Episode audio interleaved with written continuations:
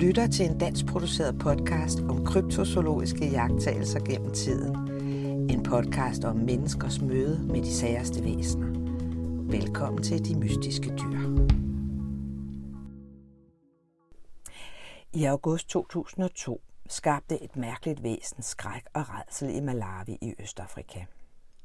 Dyret dukkede første gang op den 8. august og terroriserede et område på over 20 kvadratkilometer. Det mærkelige dyr nåede at dræbe en mand, før det selv blev slået ihjel, og sendte 19 andre på hospitalet efter at have mistet arme eller bare fingre til dyret. En enkelt mand fik amputeret det ene ben. Alle, der kom i behandling for skader forvoldt af dyret, modtog også antibiotika, såvel som rabiesvaccination. Den 21. august blev dyret dræbt, efter at et hold professionelle jægere i to uger uden resultat havde jagtet det. Det skulle dog blive de lokale beboere selv, der slog det ihjel med stokke og køller, da det endnu en gang var på vej ind i en landsby for at lave ulykker. De første beskrivelser af det nedlagte dyr fortalte, at det mindede lidt om en stor hund og havde en lang håret hale, meget længere end man kender dem fra en hyæne. Den var på størrelse med en lille løve og havde børsteagtige hår, lidt som et vortesvin på store dele af kroppen. Et andet besønderligt træk hos dyret var dens ben, som blev beskrevet som lige lange. Hvis der havde været tale om en hyæne, ville den have haft karakteristiske lange forben og noget kortere bagben. Landsbybeboerne mente da heller ikke, at der var tale om en hyæne, da det er et ganske almindeligt dyr i området og meget let at genkende. Distriktskommissær Charles Kalimba, som nåede at se dyret, inden det blev afhentet af de lokale myndigheder, sagde til lokalavisen, som løbende fulgte udviklingen, at han heller ikke mente, at der var tale om en hyæne. Han undersøgte i starten af august fodspor fra dyret og troede da, at der var tale om en løve. Han ønskede ikke at kommentere, hvad det så var, bare at det i hvert fald ikke var et dyr, han kendte. Det er ikke første gang, at der optræder underlige dyr i Østafrika. Nandibjørnen, som indtil videre er et ukendt dyr, har skabt frygt hos lokale, såvel som hos kolonister gennem årtier. Dyret er kendt gennem hele Østafrika og optræder under en lang række forskellige navne – i Kenya kender man den under navnet Duba, i Rwanda kendes den som Ikimitsi, og andre steder som Kibambank eller som her Nanjibjørn. Der er lidt for mange beretninger og jagttagelser til bare at afvise dem alle som lokalt overtroet sludder. Vestlige jagttagelser har også i de seneste årtier bakket teorien op om et ukendt dyr. Officielt lever der ikke bjørne i Afrika, men jagttagelser af bjørne og bjørnelignende skabninger er ikke ny. Historieskriveren Herodot og forfatteren til store værker om samtidig naturhistorie Plinius den ældre har begge medtaget dem i deres skrifter om faunaen i Afrika. Nandibjørnen bliver ofte beskrevet som et stort rødbrunt eller mørkt hyæneagtigt dyr på størrelse med en løve. En nataktiv skabning, som frygtes, fordi det angriber mennesker, især kvinder og børn. Nogle gange er det lykkedes det at dræbe den, oftest ved at sætte ild til den hytte, den er gået ind i. Vestlige jægere har forsøgt at skyde dyret uden held. Den er, trods de mange jagttagelser gennem årene, fortsat ikke anerkendt af videnskaben. Navnet Nanti-bjørn har to årsager. Øh, lokaliteten, hvor den ses, og dens optræden, som virker bjørneagtig. Den kendes som nævnt også under navnet Duba, som kunne være en forvanskning af det arabiske ord for bjørn, dub, eller måske nærmere ordet for hyæne, dubar. Kendskabet til Nanjibjørnen er urgammelt, men den er først blevet beskrevet af vesterlændinge i begyndelsen af forrige århundrede. De to berømte kolonister, Major Brightweight og Mr. C. Kenneth Archer, har måske givet den bedste beskrivelse af den savnomspundne Nanjibjørn. De to så et dyr, som de først troede var en hundløve, men som de senere bemærkede havde en mere markant spidssnude. Dyret var omkring 130 cm højt over skuldrene og gik som en bjørn. Pelsen beskrev de som strid og mørkebrun. De så den lunde hurtigt ind mellem træerne ved floden, hvor den forsvandt. Som to mænd, der kendte Afrikas fauna gennem mange år, så kan man ikke bare afvise deres jagttagelse med, at de forvekslede et kendt dyr med et andet. I begyndelsen af 1900-tallet deltog Jeffrey Williams i en ekspedition efter dyret, der dog ikke bragte sagen nogen nærmere opklaring, men kort efter var han mere heldig. Han skrev i The Journal of the East Africa and Uganda National History Society. Jeg rejste med en ven til Uasingishu lige efter Nanji-ekspeditionen, og før der overhovedet boede mennesker i det område. Vi kamperede nær ved Mataje og travede mod Sirgøjtklippen, da vi pludselig så et stort dyr, der sad på bagbenene kun omkring 30 meter borte. Den lignede en bjørn, der tjekker gæsterne i zoologisk have om nødder. Og jeg må sige, at den i hvert fald var halvanden meter høj. Den faldt ned på alle fire og løb væk mod Sirgøjt i en slags sidelæns kort galop. Jeg greb min riffel og skød efter den, mens den løb væk mellem klippestykkerne, og selvom jeg ikke ramte, vendte den sig og kiggede på os og virkede pludselig større end bjørnene i zoo. Den var i hvert fald lige så tungt bygget.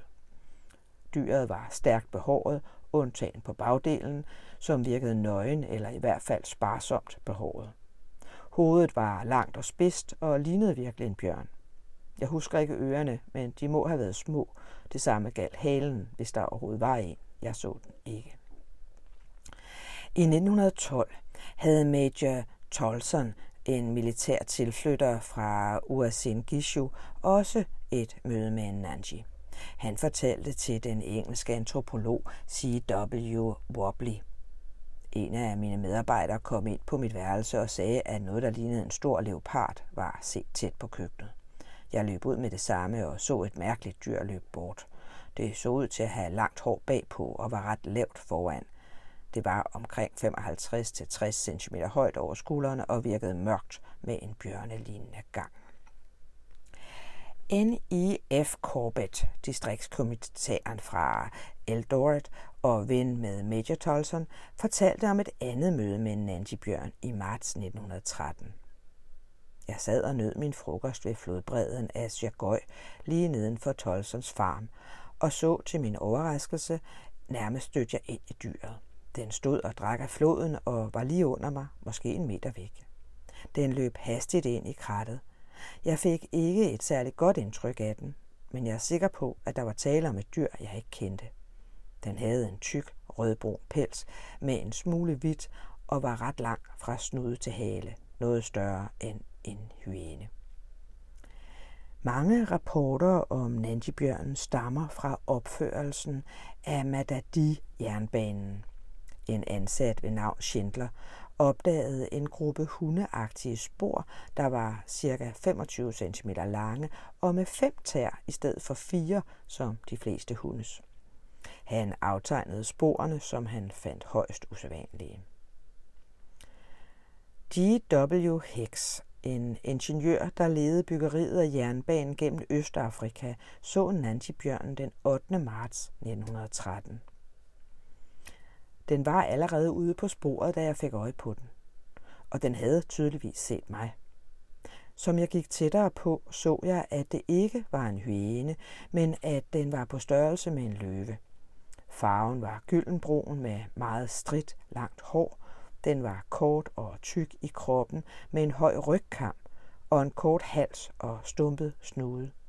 Den vendte sig ikke om for at kigge tilbage på mig, men løb bort med henholdsvis venstre og højre forben og bagben løftet på samme tid.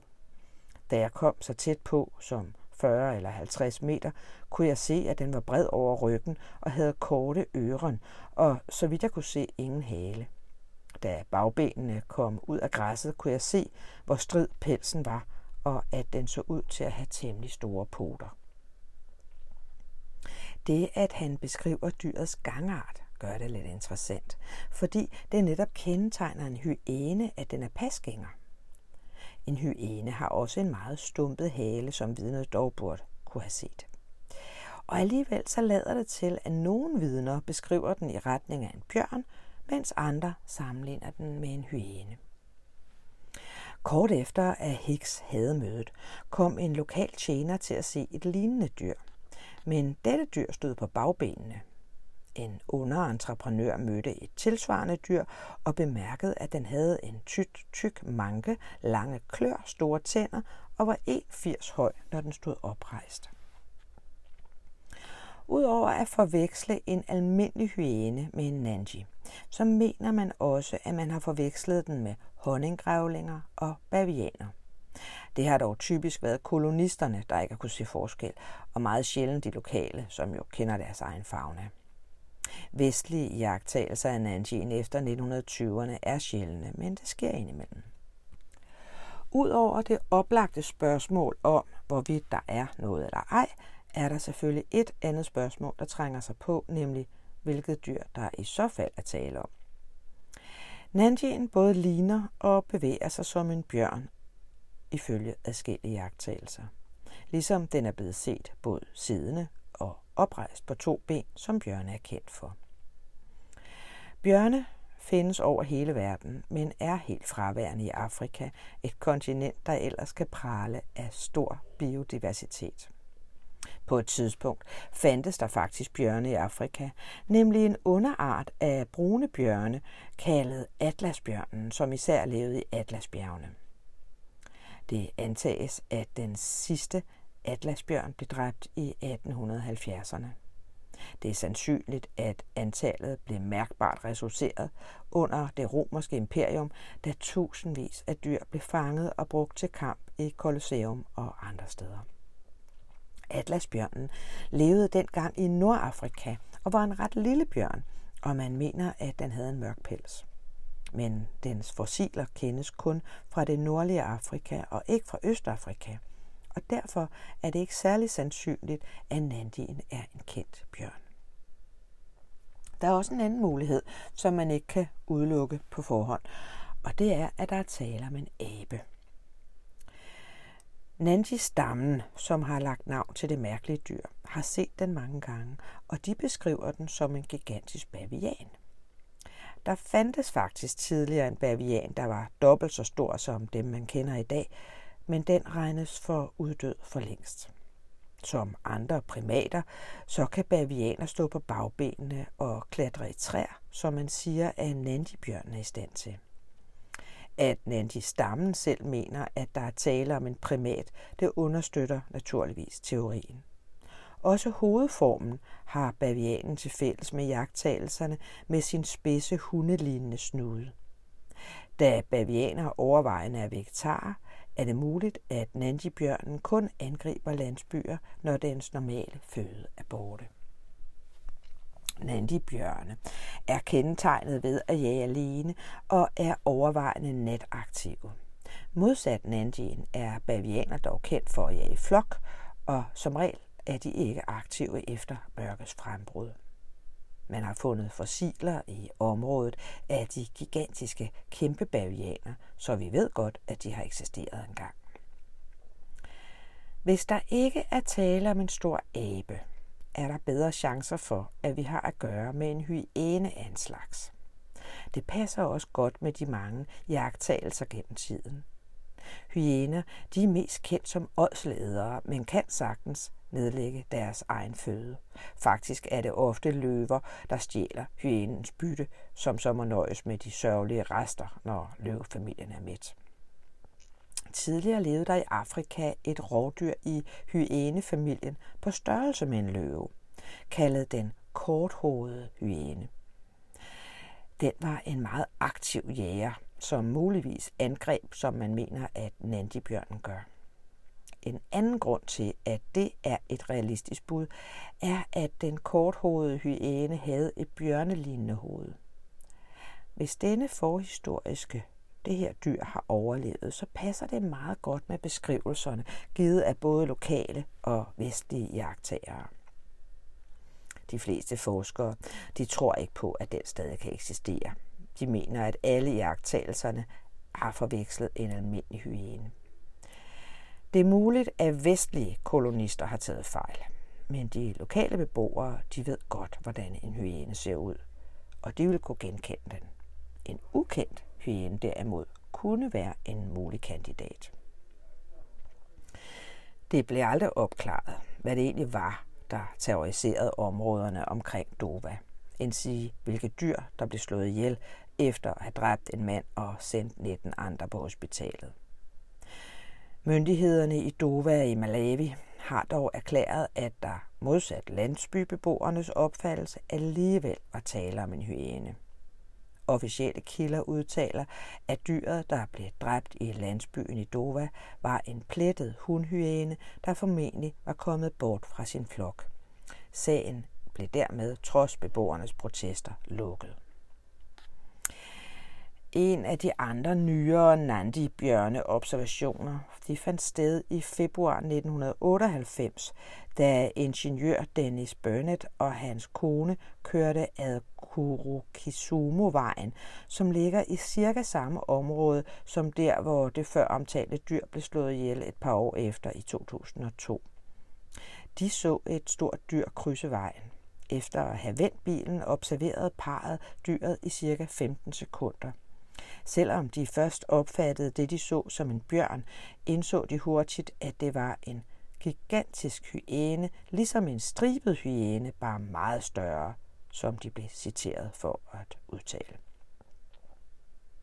Tak fordi du lyttede med til seneste afsnit af De Mystiske Dyr. Næste gang, så skal vi til noget helt andet.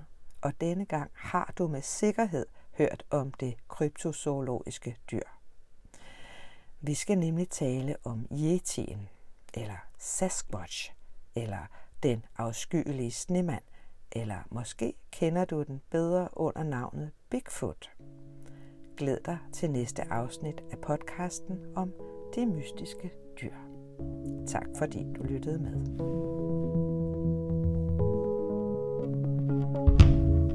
Du har lyttet til podcasten De Mystiske Dyr. En dansk produceret podcast om kryptozoologiske mysterier gennem tiden. Skabt og fortalt af Michaela Rosenkilde. Musik Karl Frøkær Jensen.